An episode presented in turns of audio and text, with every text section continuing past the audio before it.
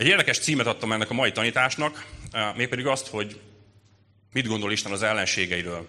És lehet, hogy egy kicsit ilyen, ilyen provokatív kérdéseket fogok benne feltenni, de hiszem, hogy, hogy sok esetben ez szükséges ahhoz, hogy, hogy emberek, akik keresik Istent, vagy, vagy kérdéseik vannak, vagy szeretnék őt jobban megismerni, ezekre a válaszokra is, vagy ezekre a kérdésekre is találjunk válaszokat. Jó, továbbra is az Ószövetségben leszünk, ahogy megszokhattátok, egy Ószövetségi sorozatot hozok ide nektek mindig, amikor, amikor én tanítok, ez az Emmaus 12 sorozat. A legutóbb már beszéltük, hogy ez már jó ideje tart, és, és, és egy ilyen virtuális túra, amiben bandukolunk, bandukolunk. Tehát egy jó hosszú sorozatban vagyunk már évek óta. Lassan már elérjük a, Dallasnak a hosszát, de talán, talán még azért azt nem, de, de tényleg egy jó hosszú sorozat.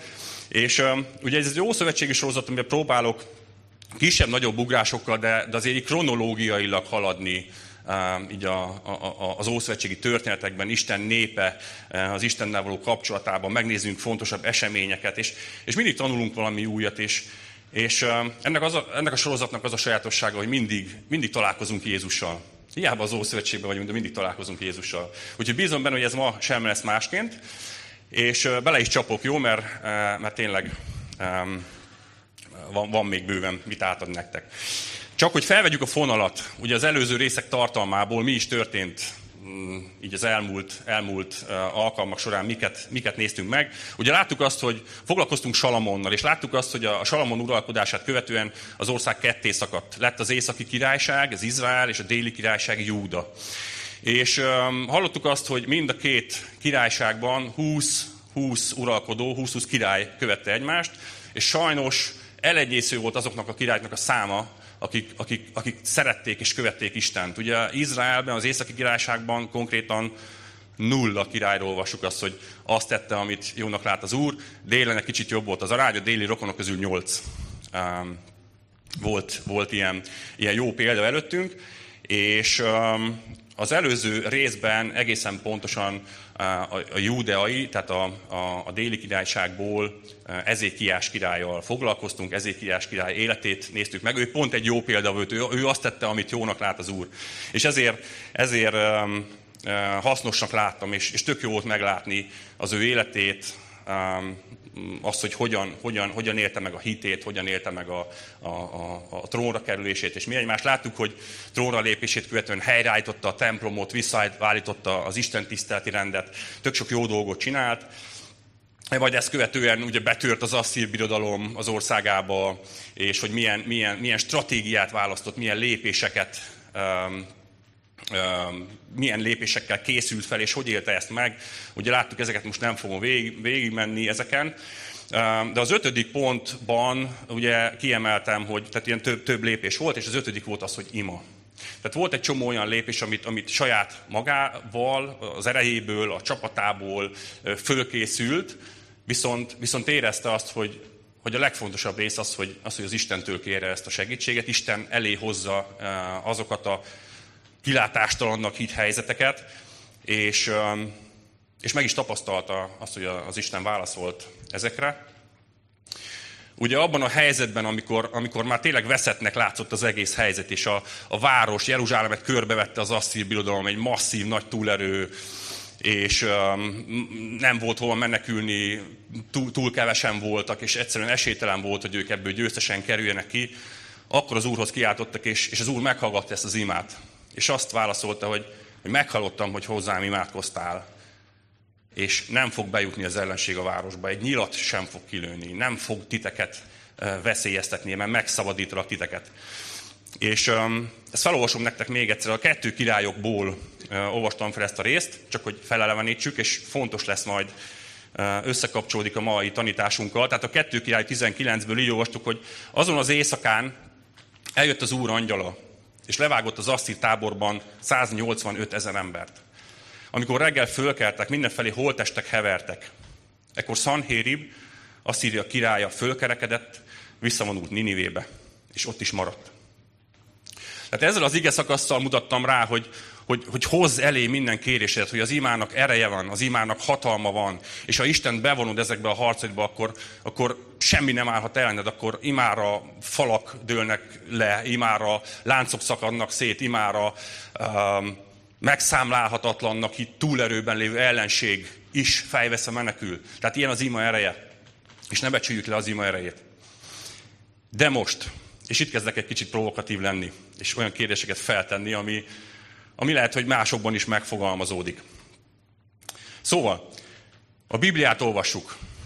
A Bibliát, ami az Isten és az ember kapcsolatáról szól. Arról, hogy, hogy Isten szeret, és, és szeretné megváltani az embert, szeretné az Istennel való kapcsolatba bevonni, szeretné őket helyreállítani. És hogyha ilyen Isten, akkor, akkor mivel magyarázzuk, amit az asszírokkal történt? Tehát az asszírok esetében mégis, mégis mi történt? Azt mondja, hogy jött az úrangyala, levágott egy csomó embert, hullák feküdtek szana széjjel, és, és ezt, ezt most hogy tudjuk magyarázni? És ők csak arra voltak jók, hogy, hogy Izrael egy csodálatos menekülést éljen át, és, és egy nagy győzelmet alasson. És ez, ez komoly kérdés, szerintem, szerintem sokan felteszik. Mégpedig olyan emberek is felteszik, akik, akik nem ismerik még igazán Istent. És, és lehet, hogy pont az ilyen, az ilyen véres történetek miatt nem tudják összeegyeztetni az új szövetség szerető Istenét, az Ószövetség véres és, és bosszúálló, harcos Istenével. És az a szomorú, hogyha, hogyha valaki pont emiatt dönt úgy, hogy, hogy nem is akar ebből az Istenből. Pedig az új szövetség szerető Istene, az ugyanaz a szerető Isten az egész Bibliában. Még az Ószövetségben is. Csak félreértjük őt, és félreértjük az eseményeket. És ebben a mai tanításban ezt szeretném egy kicsit górcső alá venni, ezt szeretném egy kicsit kibontani, és, és, és eloszlatni a kételyeket, megválaszolni a kérdéseket, és, és, és ezeket a tévedéseket szeretném eloszlatni. Amit fontos látnunk, és fontos tudnunk, hogy, hogy Isten ott volt, és mindmáig ott van a történelemben. Nincsen olyan történelmi esemény, ami, ami Isten tudta kívül történne, és egyetlen egy hatalom, egyetlen egy uralkodó hatalom sem emelkedett fel az ő tudta nélkül. És ő, Isten mindig beépítette ezeket a tervébe. Tehát az isteni tervnek a részei voltak. Felhasznált ellenséges hatalmakat arra, hogy, hogy az ő népét tanítsa, hogy megfedje őket, hogy megtapasztalják milyen, amikor, amikor ellent mondanak neki, és nem keresik az ő akaratát. És azt is megmutatta, hogy mekkora győzelmeket lehet aratni, hogyha vele vannak, és rábízzák magukat. És tiszta szívvel benne bíznak, és rátámaszkodnak.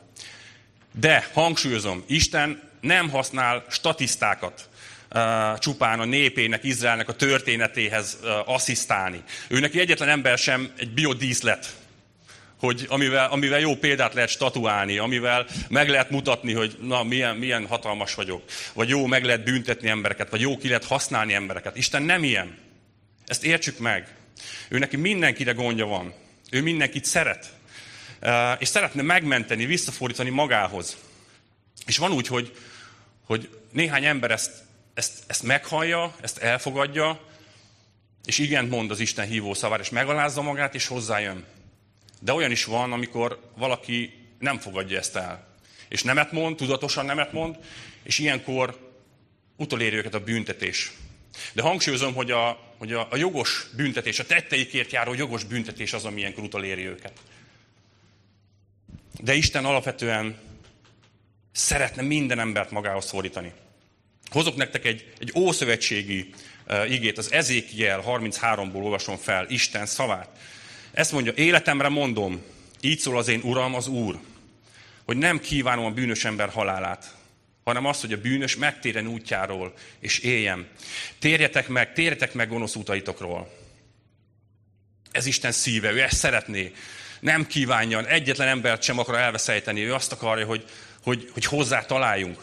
Isten mindig felkínálja az ítélet előtt az utolsó esélyt. És hadd hozzak né- néhány példát ide nektek. Ugye láttuk Izrael népét, és ezt így végig követtük, végig tanulmányoztuk. Kijöttek Egyiptomból, ott is azért odaveszett konkrétan az egyiptomi hadsereg eh, színe java, az összes egészen konkrétan. De ők is kaptak 10 plusz egy esélyt, mielőtt ez az ítélet megszületett. Um, majd a, ahogy, ahogy néztük a történelmüket, Izrael honfoglalása során, ugye foglalták el eh, a területeket, és, és győzték le a népeket, de ott is minden népnek fel volt kínálva a lehetőség. aki, aki megalázta magát, és úgy jött Istenhez, hogy ő szövetséget akar kötni, annak a lehetőség megadatott. Emlékezzetek csak Jerikóban eh, a prostituált Ráhábra és családjára szövetséget kötöttek Izrael, és megmenekültek. Vagy ott voltak Gibeon lakói, akik szintén egy kis csellel, de, de szövetséget kötöttek Istennel és a népével. És ezek, ezek, ezeket nem is pusztították el. De az összes többi nép, és ne felejtsük el, hogy ezek, ezek masszív, istentelen, báványimádó, gyilkos, sőt gyermekgyilkos népek voltak, akik, akiknek a, a, a bűneik vonta magára az ítéletet. Isten mindig, mindig szeretett volna, és szeretné továbbra is minden nép felé a szeretetét kinyilvánítani. És um, olvastuk Salamon templomszentelési imáját. Ugye azt gondoljuk, hogy az Izrael népe az egy ilyen zárt csoport, Isten kiválasztotta őket, csak azért, hogy egy ilyen belső klub legyenek, de nem. Istennek a kezdetek kezdetétől az volt a terve, hogy rajtuk keresztül minden népet elérjem.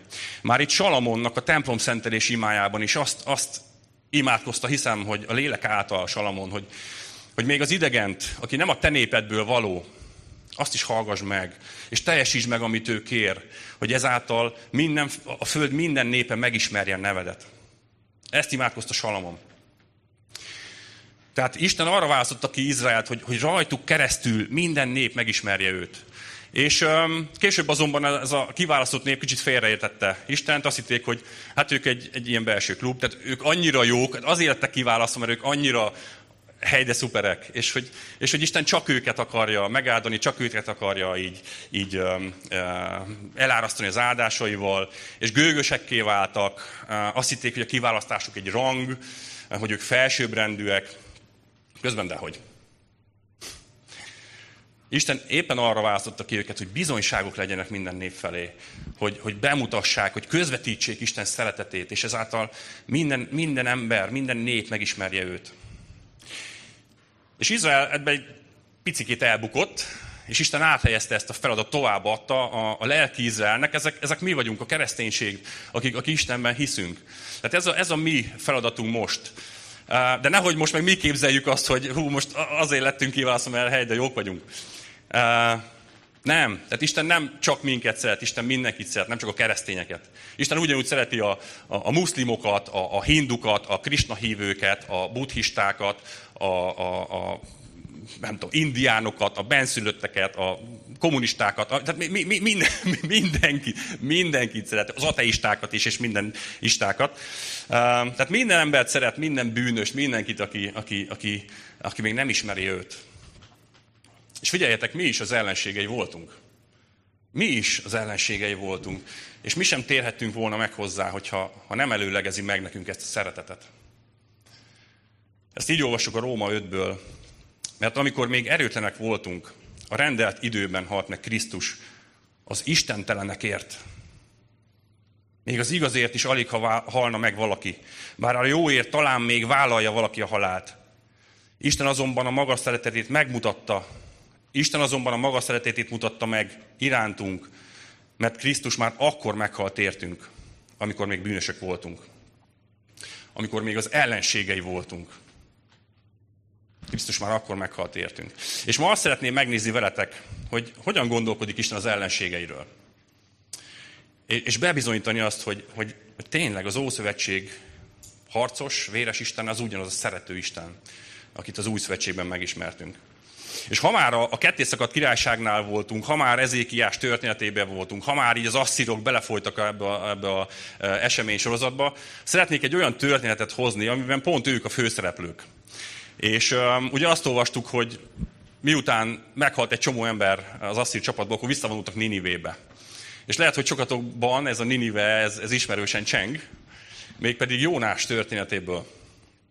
Úgyhogy ma Jónás könyvét fogjuk tanulmányozni, és senki ne ijedjen meg, vagy senki ne lepődjön meg, hogy itt ugrálunk így a Biblia könyvei között. Hogyha esetleg valaki ezt nem vette volna eddig észre, tehát nem kronológiai sorrendbe következnek ezek, a, ezek a könyvek így a Bibliában, hanem, hanem ugrunk egy nagyot. A kis proféták azok így hátul vannak az Ószövetség viszonylag hátsó, vagy, vagy a, a, a vége felé. Viszont időben Jónás pontosan ebben a korban volt, pontosan ebben a korban volt hogy egy proféta. A Jónás könyve egy, egy hogy is mondjam, egy nagyon rövid és nagyon különleges profétai könyv, és maga Jónás is egy ilyen különleges személy, különleges proféta volt, és a szónak inkább a rossz értelmében. Um, valami, van valami komikus uh, Jónás, Jónás könyvében. Itt a, a főszereplő az egy, az egy igazi antihős. Ugye szeretjük ezeket a, ezeket a hősöket, mindenhol hősök vannak, meg, meg bosszúállók, meg ilyen hiper-szuper izék. Na most ez egy olyan történet, ahol nem, nem, igazán, nem igazán ilyen hősies a főszereplő. Figyeljetek, aki, aki esetleg nem érne rá, nem tudom, megy a vonat, vagy otthon nézed, és odaig az ebéd. Tehát megpróbálom az egész könyvet ilyen röviden négy mondatban összefoglalni. Jónás próféta mindent megtesz azért, hogy keresztbe tegyen Isten tervének, és, és az asszírok felé hirdesse Isten kegyelmét. Ezért Isten parancsát meghalva, ő inkább elszalad és hajóval elmegy az ellenkező irányba, majd Isten végül egy bárna gyomrában téríti őt jobb belátásra. Zoli számol, ez a kettő. Harmadik. Végül elmegy Ninivébe, ahol elmond egy kemény, hat szavas prédikációt a város pusztulásáról. És majd, mikor azok megtérnek, most jön a negyedik, majd, mikor azok megtérnek, eh, és Isten megkegyelmez a városnak, ezért ő mérges lesz, duzzog, és mérgeskedik, és dühösködik. Jó, tehát így, így, így, így summa summarum, tehát most elmondtuk négy mondatban a, a Jónás könyvének a, a történetét. Um, de amit, amit szeretném, hogyha meglátnánk, hogy, hogyha egy igazi hős keresünk ebben a könyvben, akkor az nem Jónás lesz. Viszont Jónás történetén keresztül mégis, mégis hihetetlen módon megláthatjuk Istennek a szívét. Ugyanis ő ennek a történetnek a valódi hőse. És, és ez nekem is tanított valamit, és szerintem mindannyiunknak tanít valamit, hogyha, hogyha kezdenénk magunkkal eltelni, kezdenénk a, a, a mi keresztény jóságunkkal, és, és mindennel egy kicsit így, így elszállni, hogy már mennyit letettünk az asztal, és hogy bizony azért mi milyen jók vagyunk, meg milyen, milyen frankon csináljuk a dolgokat, akkor ez egy jó lecke arra, hogy, hogy meglássuk, hogy, hogy a mi életünkben is a hős azok nem, nem mi vagyunk, hanem az Isten, aki megváltoztatott minket, és aki, aki így formálgat. Jó? De gyertek, csapjunk bele, kezdjük el a Jónás könyvét. Az első fejezet első versétől így szól. Így szólt az Úr igéje Jónáshoz, Amittaj fiához. Indulj, menj Ninivébe, a nagyvárosba, és prédikálj ellene, mert feljutott hozzám gonoszságának híre. El is indult Jónás, de azért, hogy Tarzizba meneküljön az Úr elől. Elment Jáfóba, talált ott egy hajót, amely Tarzizba készült. Kifizette az úti költséget, és hajóra szállt, hogy a rajta levőkkel Tarzizba menjen az Úr elől. Na hát ilyen egy igazi proféta. Hallja, hogy mit mond az Úr, aztán ő az ellenkező irányba veszi a rajtot. A Jónás neve egyébként azt jelenti, hogy galamb. Nem tudom, hogy ezt tudtátok-e. Az ő neve jelentés az, hogy galamb. És a galambból, mm, ha nem tévedek, akkor először Noé történetében találkozunk. Ő volt az, akit, akit így elreptetett Noé, hogy nézze meg, hogy van-e már száraz föld, és amikor visszatért egy olajággal a, a csőrében, akkor tudták, hogy na most már, most már lassan levon, elvonul az ár, és, és meg, ki tudunk szállni. Tehát és a galamb az, az egy ilyen jó hírnek a hírnöke lett, így ebben az értelemben. És nyilván később a történelem során rengetegszer használták ezeket a galambokat üzenetküldésre, postagalambok nyilván. Na hát Jónás is kvázi egy ilyen postagalamb lett volna, csak egy ilyen béna postagalamb, aki az ellenkező irányba repül, nem oda, ahova, ahova, ahova kérték. Tehát ugye kiszokták gyorsan szelektálni, nem, nem értek a postagalambokhoz, de ugye ez pikpak rövidre zárják a dolgokat, használhatatlan. Na, szóval ilyen volt, ilyen volt Jónás. És, és Ninive, pedig mit kell tudnunk Ninivéről? Ninive volt a nagy város, az asszíroknak a fővárosa. Um, és már már bizonyára kitaláltátok, hogy az asszírok azok áldáz ellenségei voltak Izraelnek, nyilván egy feltörekvő, közel-keleti nagy birodalom hódított és sorra igázta le, meg, meg harcolt és gyilkolta a, a környező népeket, köztük Izraelt is. És Jónás pedig ebből kifolyólag gyűlölte őket. Hát na, na hát most az ellenség betörne ide, és, és gyilkolna minket, hát utálnánk mi is. Jónás is gyűlölte őket. És Isten mégis azt mondta, hogy menjen oda, és prédikáljon nekik. Szó szerint azt mondta, hogy, hogy szóljon ellene. De ezt ne értsük félre, tehát értsük jól. Isten itt azt akarta mondani, hogy hív fel a figyelmet arra, hogy, hogy, hogy bűnösök, hogy megtérésre van szükségük. És változtassanak az életükön, a gondolkodásukon. És mit látunk meg ebből? Az, hogy Istennek fontosak voltak ezek az emberek is. Jónás pedig éppen azért menekült az ellenkező irányba, mert tudta, hogy Isten kegyelmes. És a végén még megbocsát ennek a népnek, akik betörnek és megölnek minket, és elfoglalják a várost. Isten még a végén ezeknek is megbocsájt. Hát nehogy már. Hát én fogom azt jó elmenekülök a másik, másik irányba. Um, csak hogy tudjuk, hogy hova indult Jónás. Uh, ugye Ninive lett volna az Isten által rendelt úti célja, ez, ez uh, Izrael területéről, pontosan nem tudom, hogy honnan indult volna, de nagyjából egy ilyen ezer kilométeres út állt előtte. Ő ezzel szemben mit csinált? Itt a hegyvidékről levonult a, a tengerpartra, most keresett egy hajót, ami elviszi Tárzizba. Na most ez a Tárzis, ez Hispániában van, tehát a Spanyolország túlcsücske. Tehát ő oda indult, biztos, ami biztos. Tehát ez egy 4000 kilométeres, vagy 4000 pluszos útra indult. Ez volt az akkor ismert világnak a legvége. Jó, tehát ő, ő konkrétan a világ végére indult inkább Istennek a, a hívó szavára, és um, oda akart menekülni Isten elől. Oda akart, hogy ott már, ott már, ott már ne, hogy milyen dolog már, mi vagyunk a kiválasztott nép. A kegyelem az csak minket illet, nekünk jár, ezek meg betörnek ide, és, és mit csinálnak? Hát, nehogy már főkínáld a kegyelmenet, azt, azt, azt már nem. Ő nem tudott megbocsátani, ő nem tudta szeretni az ellenséget. És őszintén nézzünk magunkba. De most őszintén, jó? Tehát senki nem tesz senkinek fel, szemrehányást. Nézzünk magunkba, hogy mennyire könnyű szeretni az ellenségeinket. Mennyire könnyű, amikor valaki keresztbe tesz neked, és, és utál, és, és uh, ok nélkül csak szivat. Mennyire tudjuk ők mi ezeket az embereket szeretni? Valljuk be, hogy, hogy ez nem könnyű. Sőt, rohadt nehéz. De tényleg. Ugyanez, ugyanekkor ez nekünk nem opció. És miért mondom ezt? Nézzük meg, hogy hogy tanított meg minket Jézus imádkozni. Ugye az a bizonyos híres imádság, az Úrtól tanult imádság, így hangzik, hogy mi atyánk, aki a mennyekben vagy. Tudjuk folytatni? Nem. Van egy olyan része ennek az imának, hogy bocsáss meg a mi védkeinket, miképpen mi is megbocsájtunk az ellenünk védkezőknek. Ú, ez azért kemény. Hogy úgy bocsáss meg a mi védkeinket, ahogy mi megbocsátunk. Nem lehetne úgy, hogy te sokkal jobban bocsáss meg a mi védkeinket, mint ahogy mi megbocsájtunk az ellenünk védkezőknek. És hogy lássuk, hogy ez nem csak egy nyelvbotlása volt Jézusnak, tehát itt véletlenül félremondta, nem is ezt akarta, de, de valójában ezt akart. Tehát, hogy lássuk, hogy, ez, hogy ezt mennyire komolyan gondolta, ezt a Lukács 6-ból, hadd hozzak nektek egy részt, ezt mondta Jézus, így tanította őket, hogy szeressétek ellenségeiteket, tegyetek jót azokkal, akik gyűlölnek titeket, áldjátok azokat, akik átkoznak, és imádkozzatok azokért, akik bántalmaznak titeket. És milyen radikális gondolatok, milyen radikális szeretet. És hogy Jézus ezt nem csak, nem csak úgy, úgy mondta, nem csak úgy kérte, aztán ő meg ezt nem is, nem is csinálta meg, vagy nem is ez alapján élt, de így élt. Ő így élt. Nézzétek meg, hogy mit tett a kereszten. Totális megaláztatás és, és kínzás és minden után ő még imádkozott azokért, akik ezt tették vele.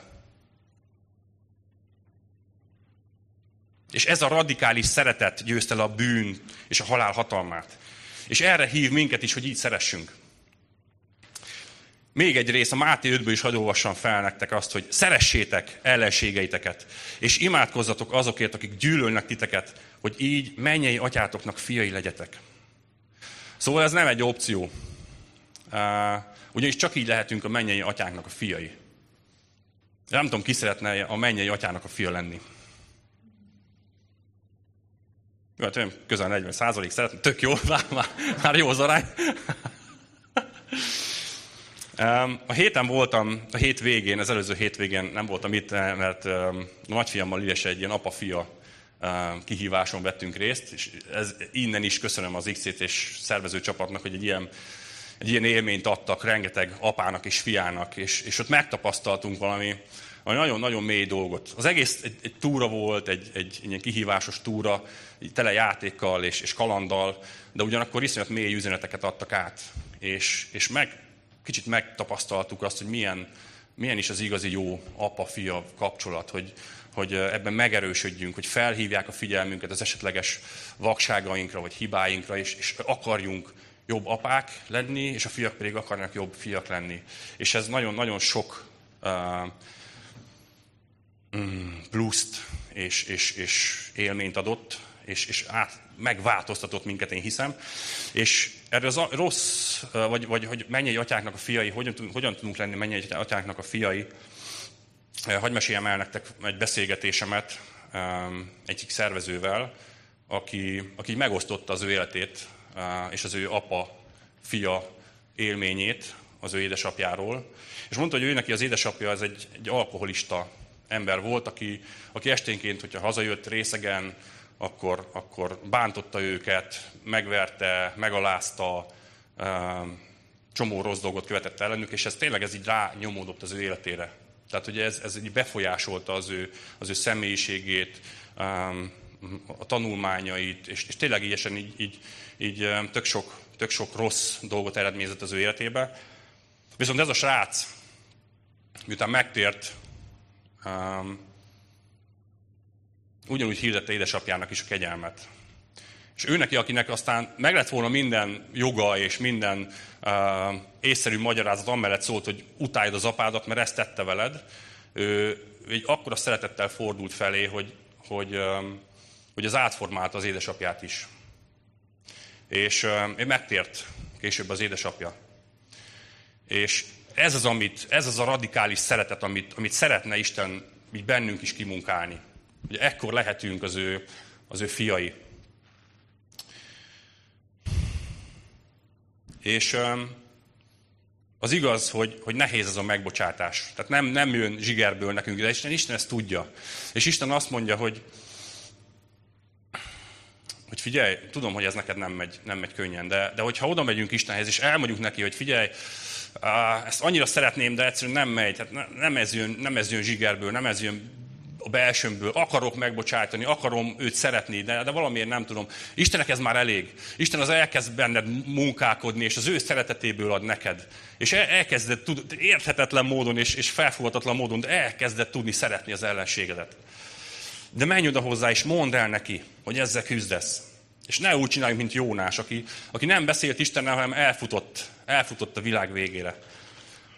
Inkább elfutok előle Tárzizba, a világ végére, ahol, ahol nem hallasz, ahol nem látsz. Ugye milyen vicces? Vagy inkább szomorú, hogy elfutunk Isten elől, ahol ő már nem lát. És mégis hányan menekülnek azt gondolva, hogy elfuthatnak Isten elől. Hogy ott már nincs ott, hogy ő ott már nem lát, ott már nem szólhat bele az életembe. És mégis milyen jó, hogy nincs olyan hely, ahol ő már nem lát. Nincs olyan hely, ahol már ő már nem, nem lenne velünk, és ne érne útól az ő szeretete, és nem tudna ebből az állapotból minket visszarángatni. És ezt tette Jónással is. De kicsit így felpörgetem Jónásnak a történetét. Tehát Jónás, miután meghallotta az úrnak ezt az akaratát, ezt a kérését, akkor ő sarkon fordult és az ellenkező irányba. Tehát lement a tengerpartra, egy főníciai kereskedőhajóra, jegyet váltott, és elindult a világ végére. Isten azonban azt olvassuk a Bibliában, nagy vihar támasztott, és a hajón utazók már azt hitték, hogy, hogy oda vesznek, hogy hajótörés szenvednek, mert, mert nem lehet ezt túlélni, ezt a, ezt a hatalmas vihart. Mindent, minden rakományt és nehezéket elkezdtek bedobálni a tengerbe, majd mikor ez sem segített, akkor, akkor elkezdtek imádkozni mindenki a maga Istenéhez. Ugye sok különböző kultúrából élő ember volt ezen a hajón, mindenki elkezdett imádkozni maga Istenéhez. És, és valahol ez a, ez, a, ez a normális ilyen helyzetben, tehát, hogyha már kilátástalan az egész, egész életed, a sorsod, a megmenekülésed, valahogy, valahogy kikötsz Istennél, és, és tőle várd a, a, a megoldást, hogy avatkozzon be. És, és, és ez teljesen normális. Gondoljatok csak bele, hogy szerintem egy, egy zuhanó repülőn sincsen ateista konkrétan, tehát ott, ott mindenki imádkozik. Uh, nem tudom, megvan az a vicc? A, a búsofőr meg a papnak a története? Ismeritek? Vagy mikor felkerül a mennybe a búsofőr meg a pap, és, és a búsofőrt így nagy szeretettel fogadják, és jaj, dicsérgetik, meg kitüntetés, meg nem tudom, és a pap meg így, hát de atyám, hát én a te szolgád voltam, és, és hogy most akkor, és mondják, hogy fiam, igen, de amíg te prédikáltál, mindenki aludt. Amikor a búsofőr dolgozott, mindenki imádkozott. És ez, ez, ez történt itt is. Tehát akkor mindenki félt, mindenki imádkozott, és Jónásról pedig azt olvassuk, hogy ő a, ő a hajófenéken aludt. egy olyan lelki, mély lelki közönyben volt, hogy aludt mindeközben a hajófenéken. És, és így is maradt volna, hogyha nem vetnek sorsot a hajó, uh, hajón dolgozó, vagy a hajón lévő emberek, sorsot vetettek, hogy ki, kiderüljön, ki, ki okozta ezt a vesztet nekik, tehát ki, ki miatt tört ki ezen a hatalmas vihar. És természetesen ez Jónásra esett a végén, kifaggatták, hogy kifia borja vagy, honnan jössz, mit csinálsz, és ő, ő nem tagadta, ő bevallott, hogy Isten hívása elől menekül, ő hozta rájuk ezt a veszedelmet, de nyugi, dobjatok bele a vízbe, és akkor elcsendesül a vihar, ti megmenekültök, én meg meghalok, és mindenki jó jár. Ő azt hitte, hogy, hogy így a halál lesz majd a megoldás mindenre. De a halál az egy hamis megoldás. Um, ismét a héten történt velem egy, egy ez egy szomorúbb uh, eset. Egy, egy ismerősöm, egy, egy, egy, egy munkahelyi partner um, halt meg a héten, um, öngyilkos lett. És ez így nagyon, nagyon mélyen megérintett, hogy annyira szomorú, amikor, amikor valaki így eldobja az életét.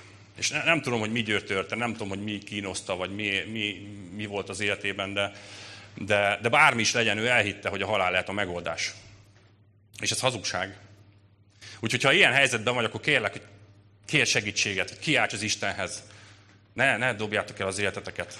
Nem tudom, biztos nincs senki ilyen helyzetben, de, de lehet, hogy valaki, valakiben ez megfordult. És, és Istennel Jónás még ekkor sem rendezte a viszonyát. Lássuk, hogy mi történt ekkor. A Jónás második fejezetébe kezdünk. Az úr azonban odarendelt egy nagy halat, és az lenyelte Jónást. Három nap és három éjjel volt Jónás a hal gyomrában. Na, hát ez izgi.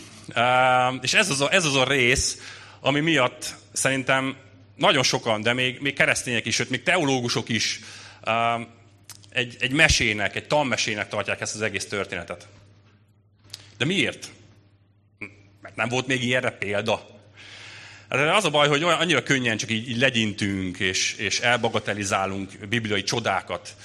Um, hogy, az, hogy ezt nem, nem úgy kell érteni, az, az nem is úgy volt. A, a, van rá tudományos magyarázat, hogy ja, Isten nem, nem hét nap alatt teremtette a földet és mindent, ami benne van. Um, a, a, a zsidó nép ne, nem vált ám ketté a vörös tenger, hanem ott volt egy, tudjátok, egy földnyelv, egy ilyen homokpad, azon átkeltek, csak úgy tűnt, mintha, de van rá tudományos magyarázat. Nem omlottak le Jerikó falai, amúgy nem, csak nem tudom, valami éppen történt, gyenge volt az építés, és uh, tehát értitek, hogy ne, nem állt meg a Jordán folyó, nem vált ketté, hogy átkelhessen a nép. Nem, nem, arra is van valami.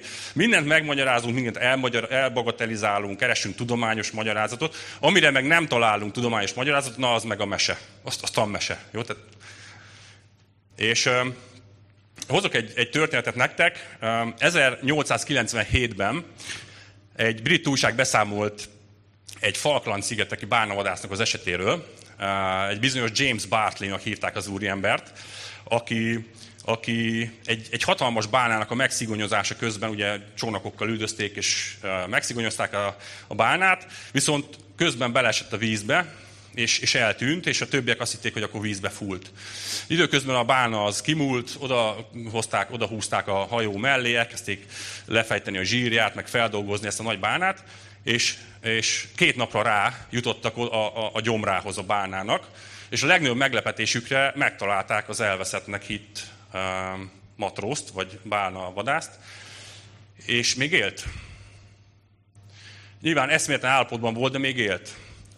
Leírja ez az újság, hogy, hogy a feje, meg a keze, meg ezek a szabadon lévő testrészei, ezek teljesen kifehérettek, meg megráncosodtak a, a gyomorsavaktól, de, de, de életben volt.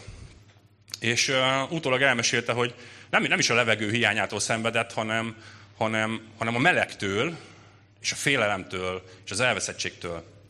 Hogy ebből nincs, ebből nincs kiút.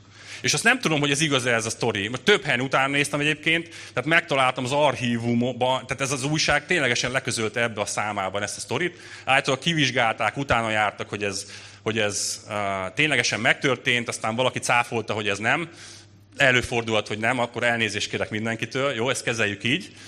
Um, viszont, hogy Jónás igenis élő személy volt, és igenis három napot töltött a bálna gyomrában, az, az biztos. Na most az, hogy ez bána volt, vagy cet volt, vagy nagy hal volt, most ebben nem menjünk bele, jó, ne, ezt nem tudom, de hogy valami, valami nagy jószágnak a, a gyomrában volt, jó? Tehát ezt tudja, és hogy honnan tudom, hogy ez mindez igaz? Onnan, hogy maga Jézus igazságként és megtörtént eseményként hivatkozott erre, és, és magára Jónás személyére. Gyertek, ezt nézzük meg együtt a Máté 12-ből. Akkor újra megszólította őt néhány írástudó és farizeus. Mester, jelt akarunk látni tőled. Ő pedig így válaszolt nekik, ez a gonosz és parázna nemzedék jelt követel, de nem adatik neki más jel, csak a Jónás próféta jele. Mert ahogyan Jónás három nap és három éjjel volt a hal gyomrában, úgy lesz az emberfia is a föld belsejében három nap és három éjjel. Ninive lakói feltámadnak majd az ítéletkor, ezzel a nemzedékkel együtt, és elítélik ezt a nemzedéket, mert ők megtértek Jónás prédikálására. De íme, nagyobb van itt Jónásnál. És Jézus kijelentette, hogy ez lesz a jel, amit kaptok. És ha nem hisztek Jónás jelében, mert hogy hát arra se volt még példa, azért nem hiszünk benne, na akkor ebbe tutira nem fogtok hinni, mert erre se volt még példa. Olyat mutatok nektek, amire még nem volt példa. És ahogy Jónás három napot volt a hal gyomrában, a sötétben, a magányban, a félelemben, és ugyanúgy három napot volt a halálban és a sírban. És ahogy Jónás csodálatos módon élve kijött a, a halnak a gyomrából, Jézus még csodálatosabb és még dicsőségesebb módon jött ki a, a sírból, a halálból. Legyőzte a halált, és kijött, kijött a sírból, amire még nem volt példa. És Jónás esete az egy csodálatos Jézusi előkép. Ugye mondom, hogy mindig, mindig találkozunk Jézussal, és most is mennyire, mennyire élesen uh, látjuk őt. De, de mi történt Jónással mindeközben? Már ugye teljesen mindenki rágja a körmét, és nézzük meg, hogy mi történt vele. Megtört, megtört Jónás, megtört az önsajnálat, abba hagyta a menekülést, és itt életének a, a legmélyebb pontján, de szó szerint a legmélyebb pontján, tehát a bán az így elég mélyre biztos levitte. Tehát itt ennek a, e, e, ezekben a mélységekben, ebben a legelveszettebb állapotában az Úrhoz kiáltott, és találkozott is vele. Ezt így olvassuk, hogy Jónás ekkor a hal gyomrában Istenéhez, az Úrhoz imádkozott, és ezt mondta, nyomorúságomban az Úrhoz kiáltottam, és ő meghallgatott engem. A halál torkából kiáltottam segítségért, és te meghallottad hangomat. Ugrok a tizedik verse. De én hála éneket zengve áldozok neked, és amit megfogadtam, teljesítem. Az Úrtól jön a szabadulás. És amit felolvastam, ez egy, ez egy ilyen, ilyen zsoltárszerű hálaének. Tehát Dávidnak a zsoltárai voltak ilyenek, mikor kijött valami győztes csatából, és Istennek adott dicsőséget, és, és ünnepelte őt. És, um, ami durva, hogy Jónás ekkora halnak a gyomrába van. Neki fogalma sincs arról, hogy ő még valaha meg fogja szabadulni. Vagy látja még a napvilágot, hogy túléli ezt az egészet. De és itt mégis itt szó sincs még győzelemről és menekülésről. Vagy mégis? Ugyanis kibékült Istennel. És békessége lett Istennel. És ez feleteti minden körülményét. Tehát itt neki még fogalma sem volt, hogy ebből ő élve kijönne. De nem is érdekli. Mert Isten ott volt vele. Isten ott van vele, és, és megbocsátott neki, és szereti őt, és ez a lényeg. A körülmények azok mind másodlagosak. Ő már, ő már, ő már biztonságban érezte magát. És annyira jó lenne ezt, ezt így megélni, amikor a, a körülményeinktől, a, a beosztásunktól, a fizetésünktől, a, a, a, a bármitől függetlenül tudnánk egyszerűen ilyen, ilyen hálatelt uh, életet élni. És boldogak lenni Istennek a jelenlétében. Biztosan hallottatok már Nick Vujicicról. Nem kell őt senkinek bemutatni, ő egy, ő egy végtagok nélkül született emberke, tehát fúra, se keze, se lába, egy torzó, egy élő torzó, és, és mégis másokat motivál, és, és világszerte ösztönöz arra, hogy, hogy hogyan élnek egy teljes, boldog, hátelt életet. És tőle származik a, az alábbi idézet, ezt pontosan idézem. Sokszor kérdezik tőlem, Nick, boldog lennél, ha ke- lennének kezeid és lábaid? Én azt felelem nekik, Nem hiszem, hogy a boldogság a végtagokban lenne. Ha így lenne, mindenki, akinek vannak kezei és lábai, boldog lenne. És milyen igaza van? Tehát a boldogságodat azt nem az határozza meg, hogy mit van. Van kezed, lábad, szép autód, csinos feleséged, nyolc gyereked, nem tudom. Tehát nem ez határozza meg, nem a körülményeit határozzák meg a boldogságodat. A boldogság az Isten jelenlétében megélt, hálatelt ének, hálatelt élet, amikor, amikor békességed van Istennel. És Jónás, Jónás ezt, ezt megtapasztalta, és miután ezt megtapasztalta, na akkor vetette ki őt a halapartra. Valamelyik fordításban úgy, úgy szerepel, hogy kiköpte. Azért az úgy megnéztem volna. Na, és akkor innen olvassuk tovább Jónás történetét, a Jónás harmadik fejezetben vagyunk. Az Úr igéje másodszor is szólt Jónáshoz. Indulj, menj Ninivébe, a nagyvárosba, és hirdesd ott azt az üzenetet, amelyet én mondok neked. Ami feltűnt nekem ezt a harmadik fejezetet olvasva, hogy ez majd, hogy nem szóról szóra megegyezik az első fejezetnek a, a, a, a szavaival, a mondatával. Hogy Isten azt mondja, hogy, hogy indulj és menj el Ninivébe. És ez annyira szeretem Isten, mert itt is bebizonyította, hogy ő, hogy ő, hogy ő szereti a második esélyt. És, és így halkan hozzáteszem, hogy még a harmadik esélyt is. És lehet, hogy még negyediket is. Sőt, biztos.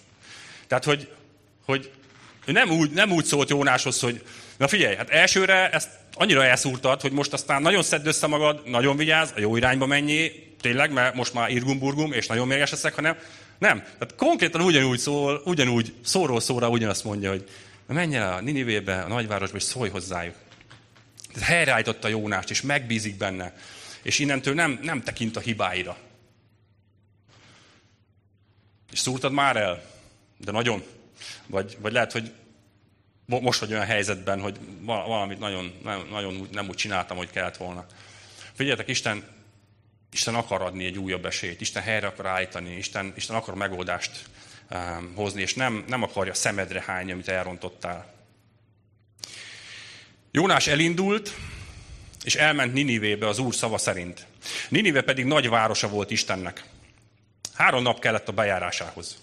Elindult tehát Jónás befelé a városba egy napi járásra, és ezt hirdette, még 40 nap, és elpusztul Ninive. Ninive lakosai azonban hittek Istennek, bőtöt hirdettek, és zsákruhát öltött a város apraja nagyja. És a tizedik vers, amikor Isten látta, amit tettek, és hogy mindenki megtért a maga gonosz útjáról, megbánta Isten, hogy pusztulásba akarta dönteni őket. És nem tette meg. És most nem fogjuk tovább olvasni a történetet. A, jó, a folytatásban az történik, hogy, hogy Jónás kivárja ezt a 40 napot, ő ugye hirdette, ő a proféta, hát hirdette, hogy 40 nap, és elpusztul Ninive, kivárta a 40 napot, és nem pusztult el Ninive. És ő totál kiakadt, és mérges lett Istenre, hát de most miért nem, miért nem pusztítottad el, miért haltak meg, miért nem haltak meg. És, és Isten pedig ilyen full türelemmel és szeretettel itt tanítgatta. Majd olvassátok el, kicsit ilyen, ilyen, ilyen, ilyen vicces, vagy, vagy komikus, vagy már-már abszurd az egész történet, hogy ott, ott ül a sivatagban, nézi, várja a Ninive pusztulását, és Isten növesztett neki egy, egy árnyékot adó növénykét. Most valahol töknek írják, valahol ilyen ricinusszerű növény, tök mindegy. Ilyen jó nagy levelei voltak, beárnyékolta, és élvezte.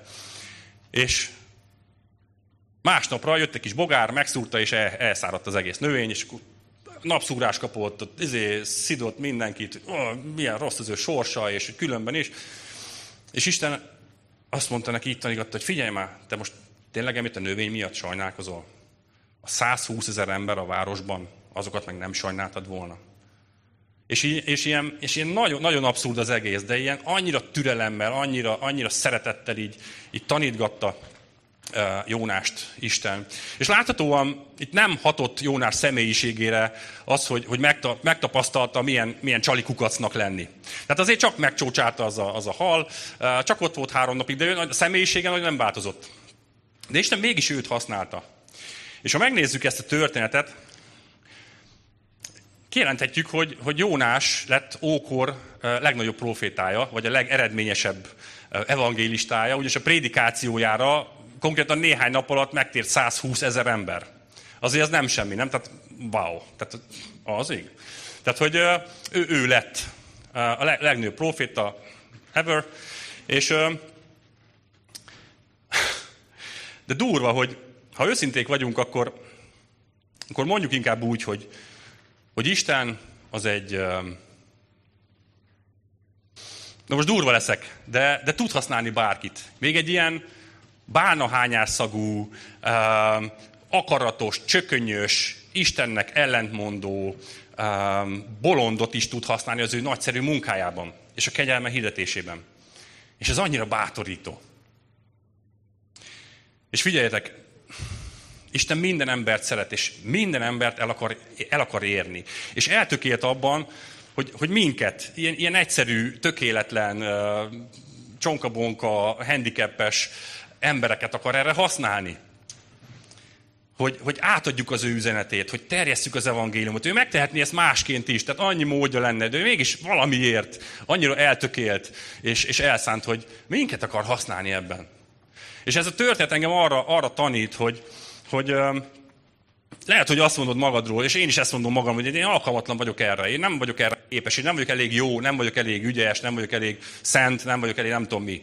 És Isten ezzel a történettel azt mondja, hogy figyelj, ha neki sikerült, elmondott egy hatszavas prédikációt, és megtért az egész város, akkor egy hatszavas dolgot még talán te is el tudsz mondani. Meg én is. Szóval ez így felszabadít, hogy ne, ne, nem, nem rajtunk múlik, hanem rajta múlik. És Jónás példáján én, hogy, hogy, hogy ilyen ember volt. Nem volt egy matyóhímzés. Tehát tényleg ilyen idegen gyűlölő, ingerlékeny, sértődékeny, abszolút magamra ismerek egyébként, és, és, és lássuk meg, hogy milyen, milyen munkát bízott rá az Isten. Um, dicsőítők, gyertek közbe. Lassan zárom a, a tanítást. Még annyit szeretnék nektek mondani, hogy, hogy annyira jó, hogy Isten ilyen. És annyira jó, hogy, hogy a Szent Szellem által mind a mai napig folytatja ezt a munkát. És, és tényleg ugyanilyen handicapes, hiányosságokkal teletűzdelt uh, embereken keresztül, mint te és én ezeken akarja, rajtunk keresztül akarja az ő munkáját végezni. És hogyha elsőre elbukunk, akkor ő utánunk jön. Akkor ő felráz. Lehet, hogy nem, nem kerülsz egy bálna gyomrába, lehet, hogy csak úgy érzed, de, de, de erre is képes, hogy észhez térítsen. Ő utánad megy. Énekeltük az egyik dalban, hogy, hogy te utánam jössz. És ő tényleg ilyen. Helyreállít és új esélyt ad. És elhív a munkájába. És ugyanúgy, hogy ennek a, ennek a negyedik fejezetnek sincs vége. Az egész egy ilyen csonka-bonka. Tehát, hogy ahogy mondtam, hogy Jónás ott értetlenkedik, meg mérgelődik, meg dühösködik, és Isten meg ilyen, ilyen full szeretettel és olyan türelemmel így tanítgatja, és, és, így, és így mondja neki, hogy mi van. És nincs lezárása a történetnek. De olvassátok el otthon, de ilyen, ilyen egyszer csak így félbe marad. És számomra ennek is van üzenete. Mégpedig azt, azt üzeni, hogy Isten mind a mai napig ugyanígy áll hozzánk, ugyanígy így simogatja a fejünket, és tanítgat, és, és türelemmel áll hozzánk, és, és vezetget minket, és, és mutatja az újabb küldetést. Mert ilyen Istenünk van.